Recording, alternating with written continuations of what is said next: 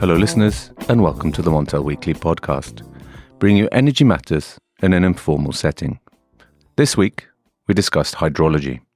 Several parts of Europe have seen plenty of rain recently, but what does that mean for Nordic and Alpine reservoirs? Current levels are lower than average in the Nordic region, but are improving in continental Europe. What's the outlook for the coming months? Can we expect more cooling issues in France? And will reservoir levels in the Nordic region be enough to allay concerns over winter supply? Helping me, Richard Sverrisson, to discuss these matters is Mr. Hydrology himself, Eylert Ellefsen of Energy Quantified. A warm welcome to you, Eylert. Thank you, uh, Richard, and really nice to be invited to uh, to a new hydrology podcast. Absolutely, it's great to have you back, Eylert. Um, now let's start by discussing the situation closer to home. So. Now, the Nordic region saw a very dry first half of June. Um, nice sunny weather. But how has this affected prices and concerns over hydropower supply going forward? Uh, well, if we take the total uh, hydrological balance across the Nordic uh, region, to discuss that. Let's say more to compare with uh, how was it last year, uh, how how is this year compared to last year? Because the uh, hydrological balance, this number for the average or total uh, Nordic uh, hydropower balance is currently well minus six, minus seven, maybe terawatt hours, while we last year at the same time had minus ten. So it's not really so different uh, mm. the total number, but the distribution is very different. Mm. So the let's say hydropower situation across uh, the Nordic uh region is it's evaluated to be quite different from last year. But it's and and and it's the distribution because the northern area, uh, Sweden 1 and 2, and uh, NO2, NO, NO3, and NO4, has a deficit this uh, this uh, summer mm. compared to last year with a, uh, with a large um, uh, surplus. And we saw this huge price differences between Sweden 2 and Sweden 3 last mm. year which doesn't happen this year. Mm. So just, just to, sorry to interrupt the but to say so Sweden two and three, which areas are those uh, for those those listeners who aren't aware okay. of the Nordic price zones? Yeah, yeah, yeah. Sweden two is uh, northern Sweden, and mm. Sweden three is the Stockholm area. Okay, yeah, yeah. So this difference, which there was so much focus on last year, also the difference between uh, the northern part of Norway and the southern part of Norway, this difference uh, is uh, at least in Sweden uh, strongly reduced because mm. of uh, the deficit or normalized in a way hydropower situation in the north. Mm. So, is there a surplus anywhere at the moment?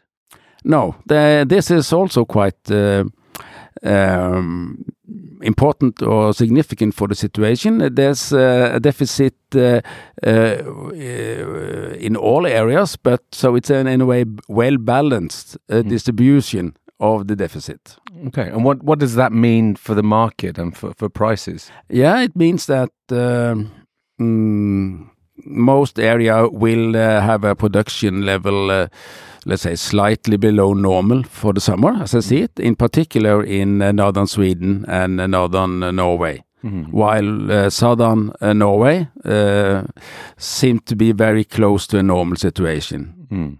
So I think, for example, uh, export conditions, uh, power flow towards Germany and UK, which has been so strongly discussed uh, mm. from southern Norway, will take place uh, without any, let's say, large.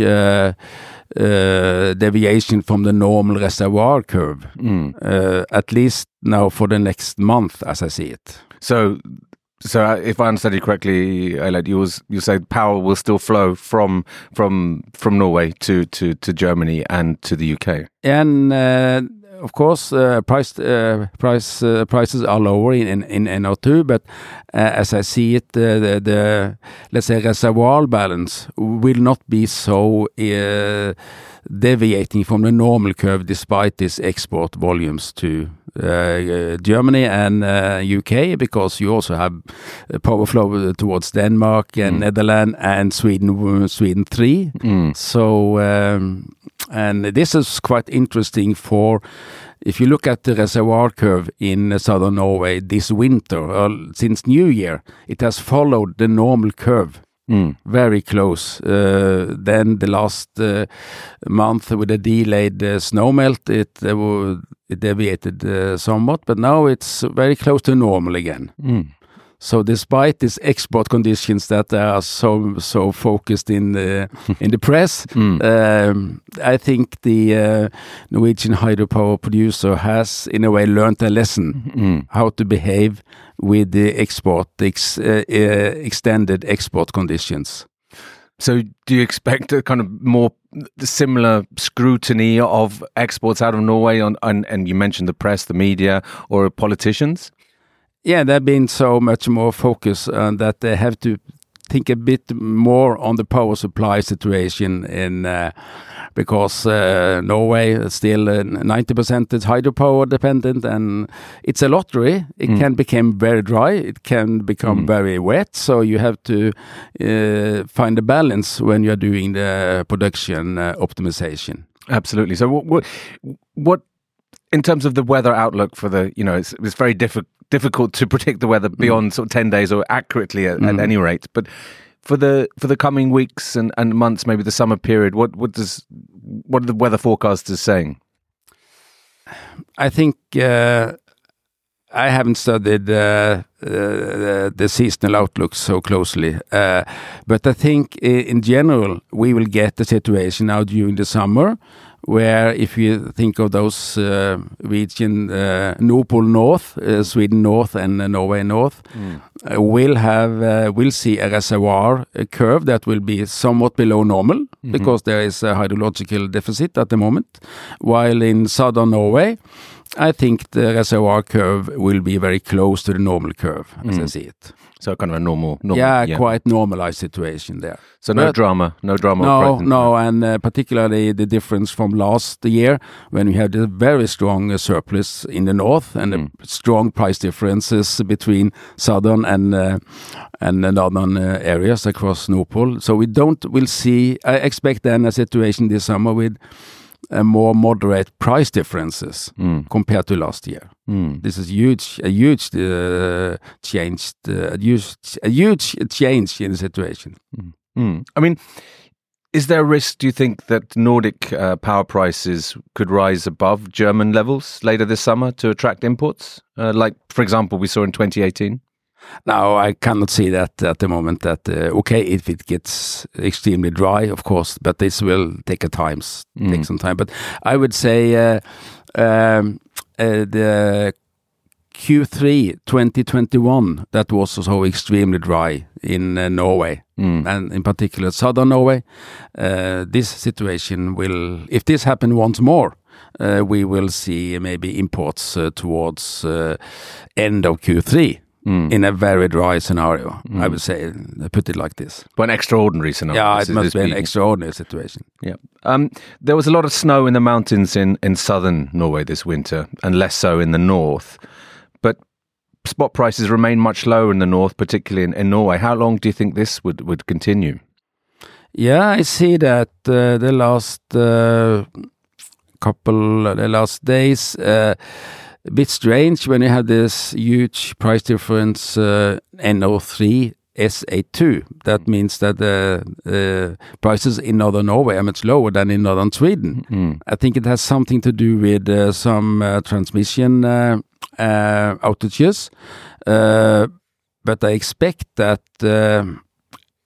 if the prices in the northern Sweden remains so close to Sweden 3, I think also that the prices in northern Norway will come closer to Sweden, northern Sweden. Mm. I don't think that price difference will remain so long. Mm. So that's likely that there's a price likely to increase in, in northern to, to, to, yeah. to almost to an equivalent level in, in to, to northern Sweden. Yeah, I think so. So then the price difference, northern Norway, northern Sweden, northern uh, northern Norway, southern Norway mm. will will decrease. I think so. But for that reason, because they're yeah. more on a par with with mm. the, the northern uh, the northern region generally. Um, Now, moving on to other parts of the Nordic region, uh, last week on this pod we discussed uh, the situation in Finland. Um, Olkiluoto 3 started commercial operations uh, in April, as we discussed last week. How, how has this affected prices in Sweden and Finland? Yeah, we have seen um, we have seen some periods uh, when we have uh, strong wind power in Finland and not northern Sweden. We see suddenly negative prices in Finland, mm. but it's not. Uh, it's not only because of Olkiluoto. You need uh, a strong wind power in addition. So, but the with the increased wind power capacity in Finland, we see this more and more often, and prices in Finland and uh, northern Sweden uh, depends even more now. Uh, let's say variations with the wind power. It's mm. even more, let's say, significant than earlier. Mm. And uh, I think also uh, we will see an uh, increased wind power capacity in northern Sweden uh, this year. Mm. So I made a, a graph of that with the increased export conditions or uh, export volumes from northern Sweden and Finland uh, because of the increased wind power. Mm. So, so what what was your what was the conclusion there? There will be uh, the by normal conditions uh, the uh, power balance will be stronger. That we will have more uh, power surplus in northern Sweden mm. plus Finland than last year. Mm. Okay, interesting. And but and obviously Norway lags behind here. Yeah, there is uh, no wind power more wind power in the pipeline as I can see it. Uh, it's more on the negative. There, there are more uh, closures of wind power in the pipeline in Norway, so that's actually, a quite different situation. very different situation in, between the Nordic countries there. Um, now, if if we can talk a little bit about demand, um, now industrial demand fell a lot in the, in the energy crisis. Uh, I mean, you had COVID and then the energy crisis with the high hmm. prices. Mm. Do you do you think that this um, the demand will come back slowly or could come back more rapidly? I don't must admit I don't follow the, all this uh, the industrial sector so well, uh, mm. but uh, it seems like uh, the return has been slower than expected. Mm. So, but now it's okay. We had this energy crisis, and uh, electricity prices are still high, mm. much higher than what we're used to. So, but not that extreme that we saw last year. So, I still, as I think the uh, electricity prices as, will still reduce uh, the return of the industrial demand. Mm -hmm. Yeah, so that that would still it'll be a slow return. Yeah, yeah, I think so. Mm. Um, so no, I mean, there's no sort of uh, return to pre pre COVID times as you see it, Eylert, in terms of. Um... No, I don't think so, and that's also we can see that. Uh, uh, the power balance in uh, the Nordic region this year by if it had been normal hydropower and normal consumption by uh, what we are seeing now, uh, the surplus is around 60 terawatt hours. Mm -hmm. Partly because of uh, reduced demand. Mm. And this uh, surplus, uh, I made this long term view a couple of months ago, and this surplus will be slowly re reduced mm. in the years to come because of increased demand. And not so and it and it depends on how fast uh, more uh, production will come online but i think in general uh, we have now uh, a max export uh, uh, volume from the nordic area mm -hmm. i think it will be slowly reduced in the years to come mm. i mean some countries especially finland are, you know you've seen some some forecasts of very bullish demand growth. I mean, do, do you share this view? Where do you think demand growth would, would come?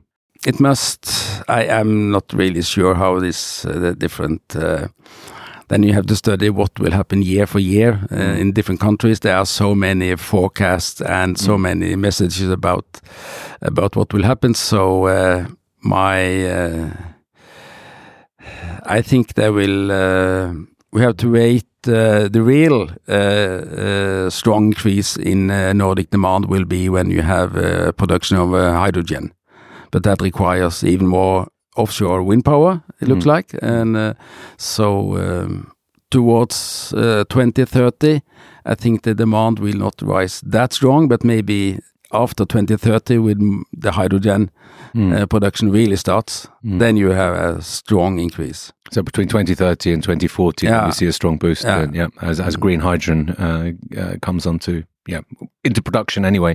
Um, what happens with that hydrogen is another interesting matter, Yeah, but that- that's um, but something th- else. that's another that's another topic I think for discussion there. But if we then turn our attention further south.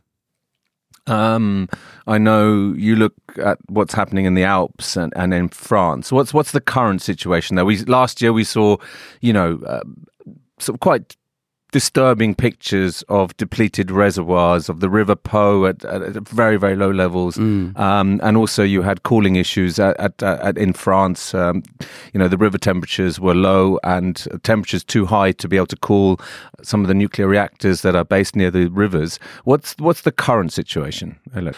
Well, uh, the current situation is that uh, it has been strongly, let's say, improved compared to last year. I think uh, we think of hydropower uh, uh, situation, it's been nearly normalized. Uh, in France, for example, in the Alps, you have Switzerland is a bit uh, Eh, lower than normal in mm. their hydrological balance, but I think Italy, even Italy, seem now to be close to a normalized situation. Uh, but uh, I must say, when I follow the uh, official data, it's interesting every week to see the reservoir development in these mm. countries. But I think Italy has really recovered, at least in the northern area where you have most of the hydropower plants. And uh, but when you had this flooding uh, situation, this was more on the uh, in the lowland. Uh, so it was not so extreme then in the Alp in the Alp region, but it has had their normalized, more normalized precipitation in in the Italian Alps too. So um, uh, I've been focused mainly then on uh, what uh, are the outlooks for France and uh, the river flows and the cooling uh, situation for nuclear plants. And uh, well, currently these days there are very strong precipitation for France, so maybe we'll see a, an even better situation next week. But the river flow is, it, is uh, currently a bit better than last year, but it varies between uh, the rivers in France. For example, I follow the Rhone Valley, where you have uh, like the plants uh, Saint Alban and Tricastin, one of the largest plants. Um, the river flow there is uh, higher than last year Okay. and uh, and then the outlooks then for July uh, seem to be uh, still a, a hot summer uh, warning. It's uh, maybe two degrees above normal, nearly as last July, but uh, there are forecasted more rainfall. So there will be more rain during, um, uh, seem to be from the forecast this July compared to last July, because last July was uh, totally dry. So then it became so extreme. And then August, you had so much uh, reduction of nuclear plants. So I think they, uh, at the moment, uh, the production, uh, my forecast is around, let's say, 30, 32 uh, gigawatt production in the nuclear plants in France, while we last summer had down to 22 at the lowest during August. So I think uh, So that's almost fifty percent increase in availability. You Yeah, think yeah. due to the to the weather conditions? Yeah, I think they will. I think uh, currently the outlooks are not that bad. Uh, That's my let's say conclusion. Uh, it's still uh, a hot summer forecast, but uh, more precipitation and uh, river flows seem to be on a higher level, and at least uh, the the res- hydro reservoirs are much higher, in particular in France. Then. And this is due to the increased rainfall that we've seen in, in current weeks and the forecast of, of more precipitation Yeah. in the weeks to come. And uh, I think also saving of uh, water in the reservoir for the winter. So they have to make sure that they have, uh, let's say, full reservoirs uh, when it comes to the winter. I think that means more uh, it's more important now than it was uh, before the energy crisis. Yeah, absolutely. Because the, the, nuclear availability in France is obviously a massive driver, not only um, for French prices, but the, the whole of the region. Yeah, uh, and, and, so so the, the, the market participants and from from all over the continent and and beyond are, are looking at what's happening in France. So they there will be some relief to hear that July and August will not be um, of the July and August 2022 will not be repeated. Um, uh, I don't.